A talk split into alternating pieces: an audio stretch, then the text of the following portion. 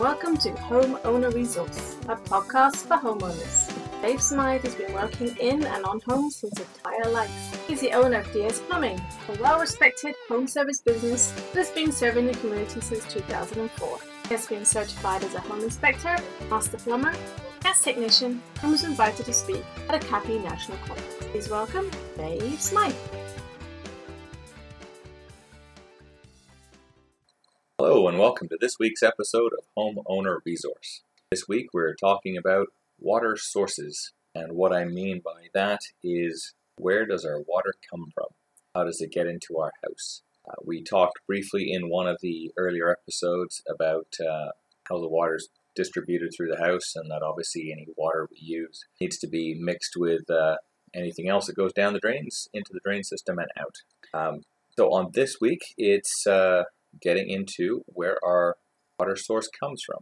If you're in a uh, rural application, that's more from a well, uh, where you have a pipe that literally comes in and feeds your house, and then you treat it the same as any other house. If it is uh, from a city standpoint, uh, the water magically comes up your lawn, garden from the, the city streets usually, and straight into your house, and away you go. You can shower, bathe, all that kind of fun stuff.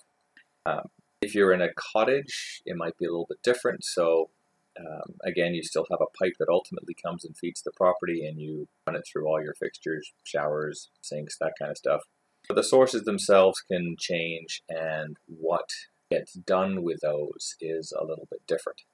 So, our typical sources of water are uh, we have lakes, rivers, streams, I wouldn't go as far to say ponds, um, you know, but there might be some uh, some big ponds that aren't quite considered lakes that you might want to take water from. Uh, we also have uh, wells, and wells typically come in two varieties. You have your shallow or your deep well. With that, let's um, get into these sources. So, if you're taking uh, water from uh, lakes, rivers, or streams, if it is something that you are aware of, uh, it there's a good chance that your water source is coming from those particular areas, primarily because you're in a cottage and you're doing your uh, closing down or you're opening up uh, for your season.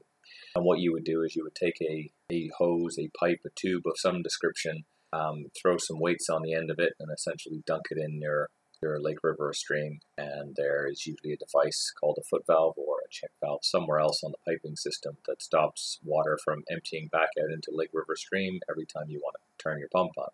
Um, in those circumstances, I've just mentioned pumps, so you would typically have a pump that works with that system to uh, essentially suck or draw the water out from lake, river, or stream, and then you would have that distributed throughout your, your cottage. Although for the most part, you could argue that those are clean, um, clean water sources, um, being as they're massive areas that are open up to all sorts of weather and nature, um, animals, plants, all sorts of stuff go on with there. You can suck up everything from bits that are falling, floating around the water, um, to bits straight off the bottom of, of the water. So it could be you know dirt, sand, grit, whatever is going along there. Um, and in most cases, although it probably is safe enough to drink, it's not what would be considered potable. Um, and so, in a lot of cases, what, what you're going to find is that uh, you will boil your water before being able to drink it. So, you wouldn't just go to your tap as you would in your house, fill up that nice glass of water, and, and just chug it back. Um, again, for the most part, you could, but generally speaking, it's not advised just because there might be other bits and pieces floating along in that water source. Uh, so we're moving into uh, rural properties. Um, again, I've said your, your house is going to be fed from a, a water pipe outside. Now, depending on how um, new you are to rural or country living, uh, how much you know about your property, there's a good chance that you're going to have a well there that's supplying that water source. And from an outside perspective, you might not see any piping. Again, this can vary depending on where you are in the world. Certainly, where we are, because it freezes and freezes pretty uh, pretty hard for a long period of time. We would typically have those pipes buried about anything from five, six, or seven feet down in the ground, and, and that's where they'll connect to the well. The well themselves should be uh, visible from above ground. Not always the case. Certainly, in older properties, you might well have a well that is hidden. Um, and anybody who works on that well now is required, at least in this area, to bring it up to modern standards. So they have to extend their, their well and, and basically make it visible and seen from above ground so that everybody knows where it is, um, so that you don't do anything bad or build on it um, for future properties um, and future homeowners, I should say. So those wells uh, could be shallow or deep. Um, the definition of a shallow well is any water source that you're grabbing that is um, less than 30 feet or 35 feet below the uh, the surface of the ground. Um, I say 30 feet because that's more of a practical depth. Um, 35 is the technical maximum kind of depth you can go with a shallow well. And then your deep well can be anything literally from that 35 feet to multiple hundreds of feet down. Uh, we have some in our area as far down as four or 500 feet. Uh, you've got most of our wells typically are within the 100 foot range. Um, so there's lots of differences there, and it depends on uh, the water quality, uh, the type of aquifer you're going through, and all that kind of stuff. Uh, again, I'm not going into a whole lot of detail on all those differences, but um, that comes into ground geology.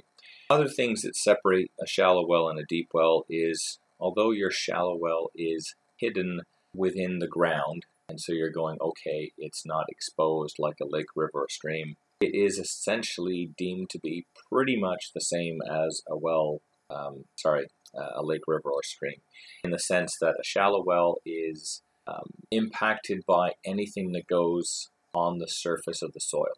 So if it rains one day, you possibly have within a day, two days at most, you're probably going to find that that rainwater is now filling up your well.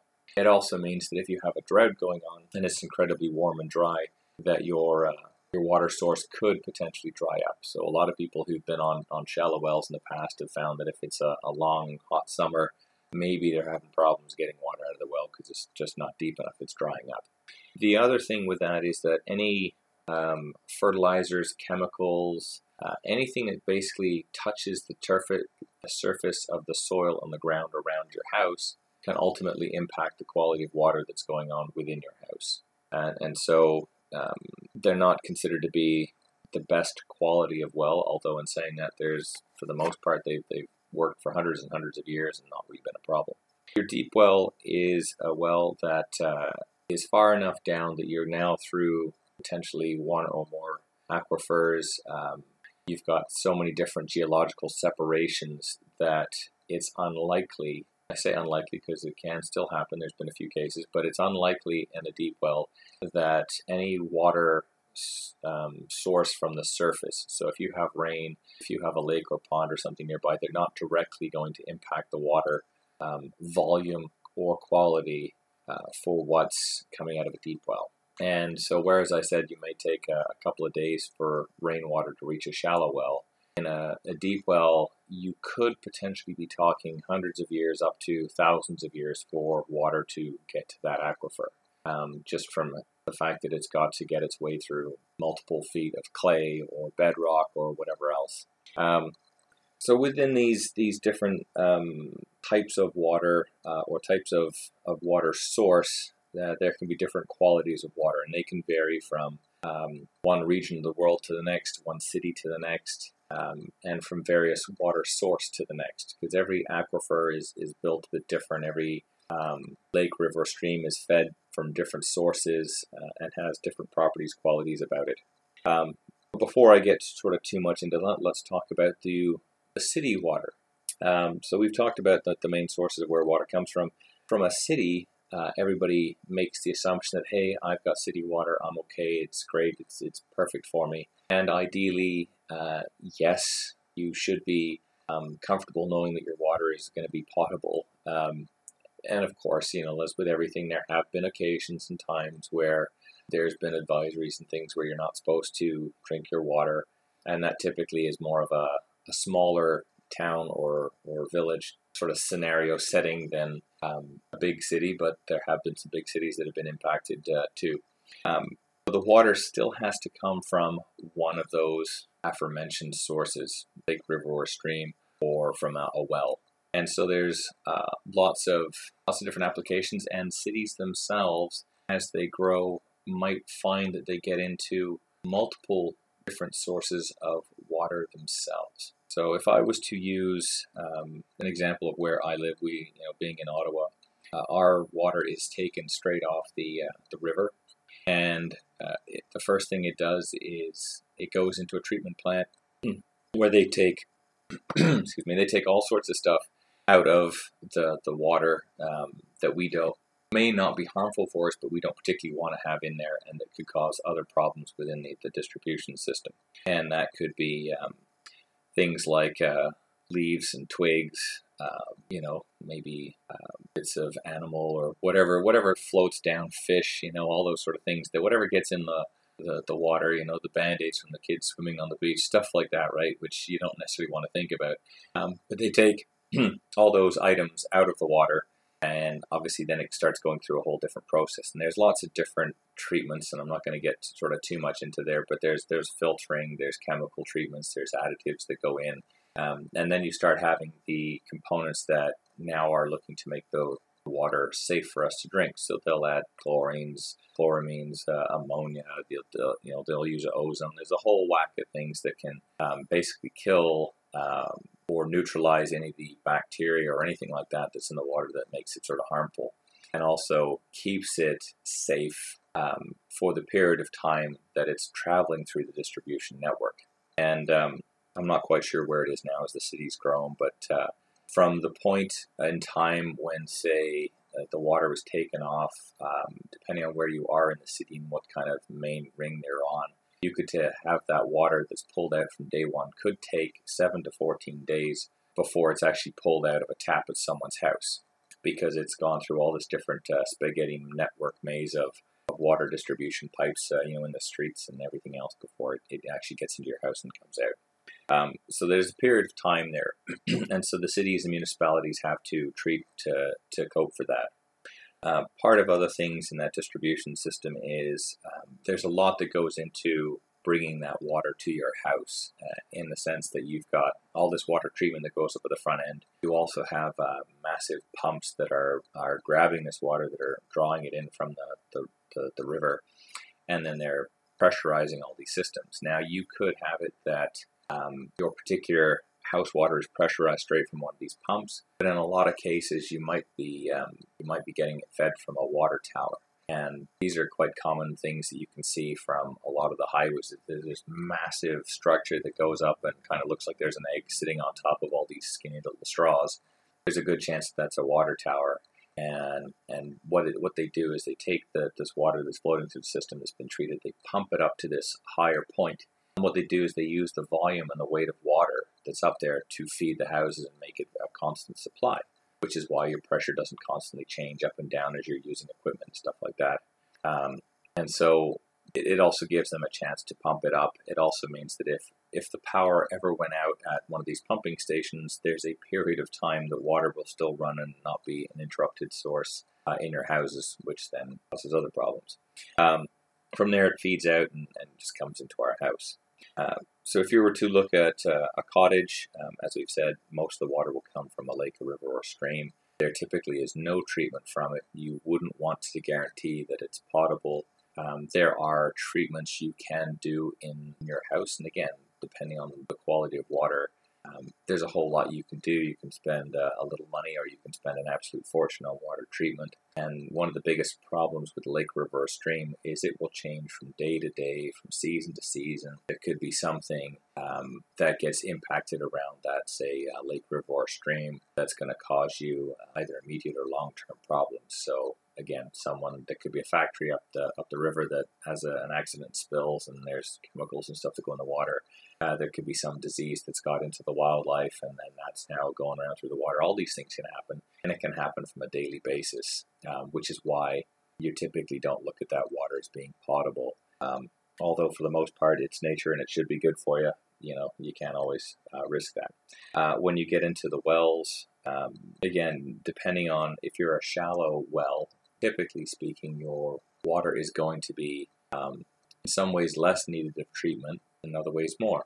Um, because it can be impacted by whatever goes on the surface around it, there could be more chances for bacteria um, and other things that you don't really want, you know, like creepy crawlies falling in your well or something like that that go on that aren't particularly desirable and you might want to treat for those. If you're in a deep well, um, you've got all these minerals that are now potentially in your in your water source. Um, you could have salt in some cases from, from, being on a riverbed. You could, I mean, there's, there's all sorts of things again going into geology that can come through that now could do with being treated. It doesn't mean that the water's harmful for you, but it could taste funny. Um, it could smell funny. Uh, it might have other impacts again if there's certainly medical issues you've got going on. Um, there's a lot of weird and wonderful stuff that, that can kind of go on there. Uh, but needless to say, um, these are our water sources, and there should be a lot of appreciation for taking the water from a tap in a city and going, hey, at least I know that it's treated. Whether I agree or acknowledge everything they do to it, um, it's for the most part a pretty safe, nice um, section of water to drink from.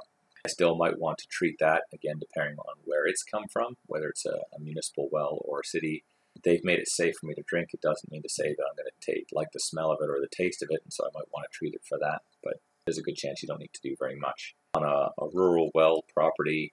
There's a lot of chance that if you don't happy or if you're not happy with the water as it comes out of the ground, that you're probably going to want to treat it for minerals, for iron.